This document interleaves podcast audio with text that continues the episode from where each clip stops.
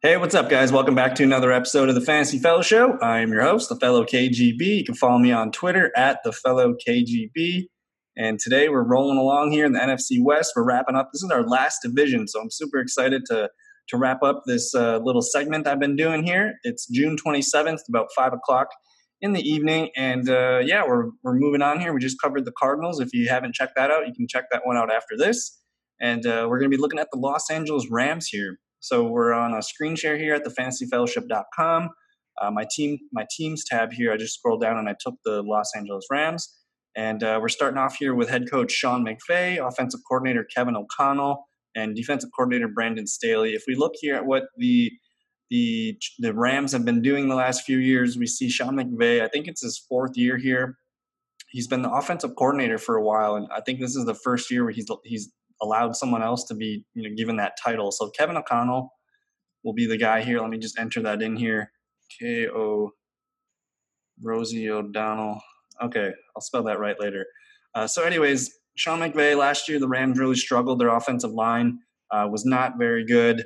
Uh, Jared Goff was inconsistent at best, uh, and this team really suffered, you know, from poor defensive play offensive line play, injured Todd Gurley. Everything was just kind of suppressed there. But they did end up winning nine and you know nine games, going nine and seven. So it's a good team. We should expect a little bit of a better uh, offensive performance this year. Brandin Cooks is gone, so we'll see how they decide to replace him, as well as Todd Gurley is gone. So they did draft a rookie who we'll get to in a bit.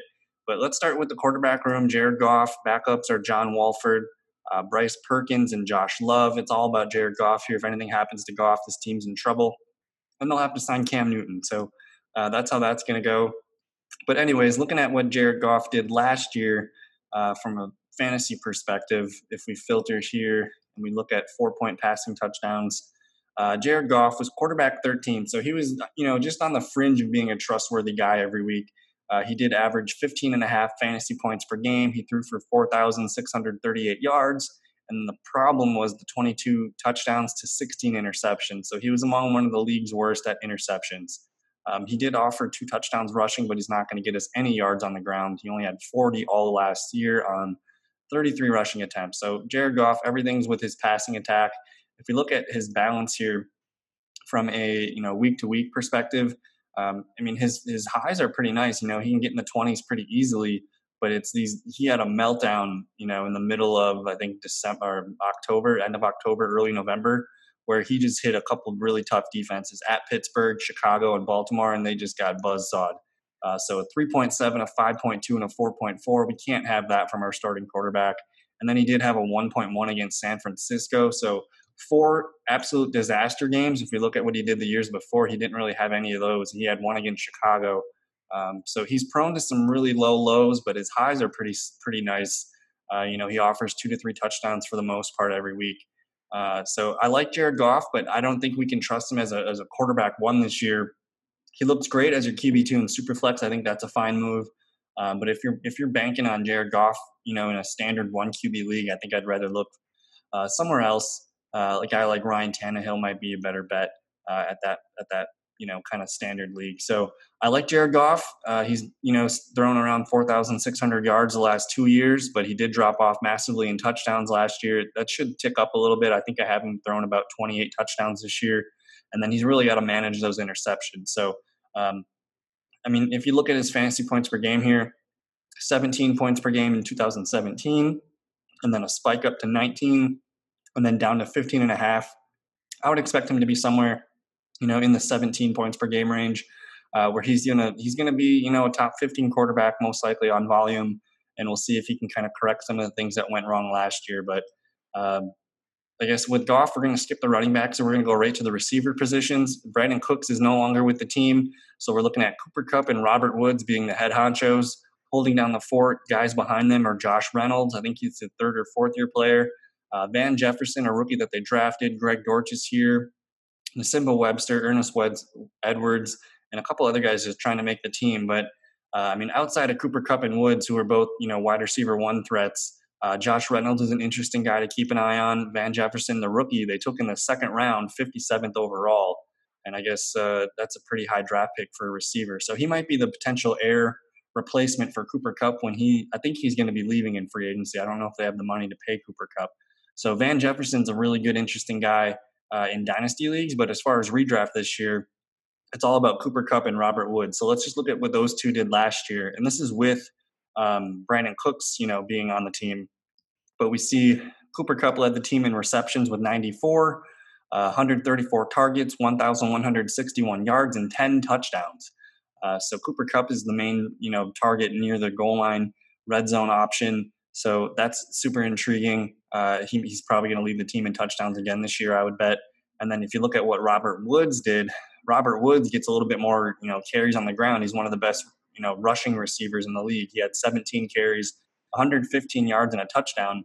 And then he did catch 90 passes. He led the team in targets with 139 and then 1,134 yards and only two reception touchdowns, which is weird. So I have a feeling Robert Woods is going to be able to, to score more than three touchdowns this year. If we look at where these guys finished uh, in PPR leagues last year, this will give us a good look at where they might be finishing this year. Keep in mind, Brandin Cooks is gone, and got Cooper Kupp finishing as the wide receiver four, and Robert Woods is the wide receiver 14. I, I would expect Cooper Kupp's numbers to drop down a little bit. I think 10 touchdowns is tough to repeat. And uh, I mean, towards the end of last year, they really started to to phase, you know, two tight end sets into the offense. But Cooper Kupp finished really strong. He had some really bad games here, and those are the, these were all the games that Jared Goff struggled in, if you remember. So these games is is you know it all the games that Goff struggled. That's where we see the dips here for Cooper Kupp. But otherwise, Cooper Kupp was fantastic last year. Uh, so I just I don't know if he's going to finish as you know high as wide receiver four, but that's his ceiling. He's going to be a fringe wide receiver one, I think, this year. And then if we look at what Robert Woods did, you know, he was actually able to manage some good games against. Uh, if you look at the games that these are the games that Goff really struggled in at Pittsburgh, and we see seven receptions for 95 yards, and then the other one was here at Baltimore for six receptions, 97 yards. Um, so I think Robert Woods has a little bit safer floor uh, than Cooper Kupp than many people think. And and when he when when Robert Woods blows up, I mean, 13 receptions, 172 yards here. Uh, Robert Woods, four of his last five games were above 20 points. So I like Robert Woods in a best ball league and I, even a redraft league. I think Robert Woods. We had. I mean, last year was a career year for him uh, in terms of targets, receptions, and I guess rushing. And no, he 2018 he was better in, in yards everywhere and touchdowns too. So uh, it's probably going to be a, a somewhere in between his 2018 and 2019 season. So I'm a big fan of, of Woods and Cook, Woods and Kupp. So go ahead and target both those guys at their ADP. I think they're both like fringe third, fourth round picks, but I like both of them. With Cooks gone, it's going to be a lot of targets to these guys. So uh, both of them could be in line for career years. And then we'll see who emerges here. I'm watching jo- the Josh Reynolds, and I'm watching the see Van Jefferson in training camp. So, uh, but those guys aren't on our radar. Uh, with Brandin Cooks leaving, though, it's going to open the door for the tight end room, and we got Tyler Higbee and Gerald Everett, guys that are you know backups are going to be the rookie Brycen Hopkins, Johnny Mundt, and just a couple guys here trying to make the team. But uh, Brandin Cooks is gone. I think we're going to see a lot more t- two tight end sets here with Higbee and Gerald Everett on the field with Kupp and Woods, and then the running back. Um, I mean, down the stretch, Gerald Everett did get hurt and that opened the door for Tyler Higbee to get like his first extended run as a tight end one. And Higbee just took off and ran with it. If we filter here uh, by PPR, I mean Tyler Higbee was putting up massive numbers. You know, right here, week 13 to 17, uh, four 100 yard games and an 84 yard game, no less than seven receptions. He dominated the targets, only two touchdowns, but I mean, if you can get this production out of your tight end, holy crap, we're looking at a tight end one here, maybe a top one or two tight end of the group. Um, so a lot of people are nervous that this, you know, can't be du- it cannot be duplicated, and I don't think it can be at this level. But I mean, he can go off for 100 yards almost any game right now, uh, going forward. I think, and I mean, if you look at what Gerald Everett was doing uh, before he got hurt, uh, Everett did get hurt week week 13 so the first 12 weeks, we see Gerald Everett with one, two, three, four really nice big games here. And he himself had a 136 yard game, only two touchdowns. But both these guys are really, really good tight ends. And Jared Goff's going to take advantage of these guys. Uh, you see the three games here of 10 plus targets. Um, a, a, game with seven receptions, eight receptions, five receptions. Uh, both these guys are fantastic options at the receiving position. So uh, I'm taking a little bit off Higbee's numbers, and I'm, I'm, actually boosting Gerald Everett's a little bit more than I think most people are. Uh, but I like both guys. Higbee's going to be the, the number one starter that people are going to be looking for. But if anything happens to Higbee, man, Gerald Everett's going to be a smash. So if anything happens, I guess either of these guys, you're going to want to pivot to the other one and bank on those guys being a top five tight end. Um, but these guys could be, you know, trading off big weeks as defenses focus on Higbee one week or Everett the next week. Uh, so it's going to be interesting to see how the Ram, uh, the Rams, you know, kind of reinvent their offense with these two really good receiving tight ends, Cooper Kupp and Woods. Um, so yeah, I'm excited about that. If we look at what I finished my projections, I think uh, I think I had Higbee a lot higher at first, and then I, I knocked him a little bit. But I have him here at tight end eight, and I think he's. I think I'm going to move him up a little bit by like maybe three or four points to get ahead of Blake Jarwin here.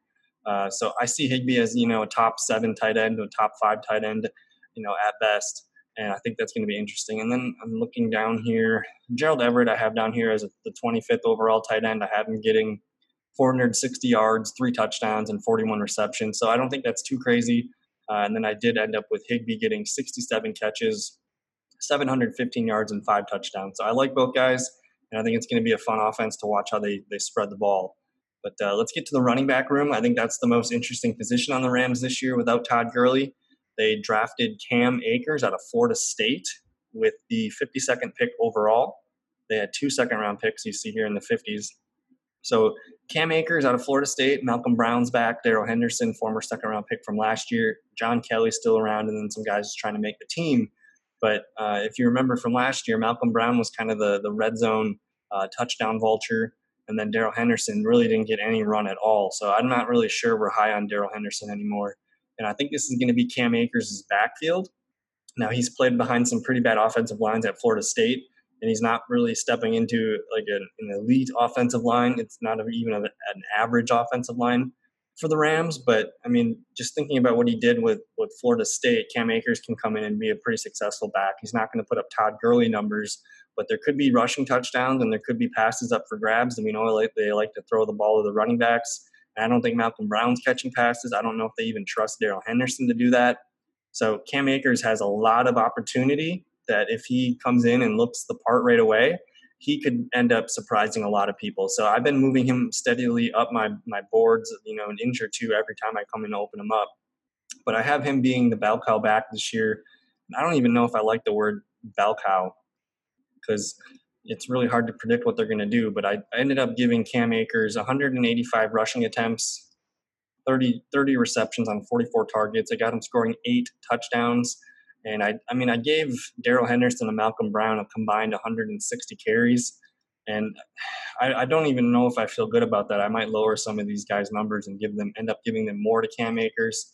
Uh, so at the moment right now, I'm admitting that I'm low on Cam Akers, and he still came out my running back scores, uh, running back 26. So I think the next time I go in and I edit these, he's going to probably shoot up into the, you know, he's going to probably be in the, the 19 to 20 range for running backs. I'm probably going to add up a, uh, quite a bit of points to him. So uh, I like Cam Akers. I like the Rams' offense for fantasy is going to be one of those teams that we're going to have to make sure you, you pick a guy because I think it's pretty easy to see how they're going to move the ball. Jared Goff's going to throw to Cooper Kupp and Robert Woods. He's going to hit Higbee, and then he's, they're going to run the ball and throw the ball to whatever running backs on the field. So I think that's going to be Cam Akers. So those are the staples of the offense. And uh, let's just take a quick look at the, the rest of the draft class. They did have a lot of guys here.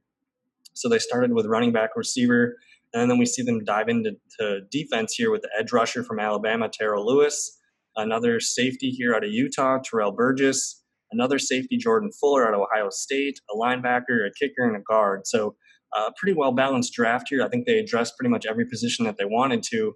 And uh, I guess the guy to keep an eye on for me in Dynasty would be Brycen Hopkins out of Purdue. They can't re-sign Gerald Everett or Tyler Higbee, he's got a he's going to be a guy that steps into a bigger role in a year or two. So uh, keep an eye on Brycen Hopkins, tight end out of Purdue.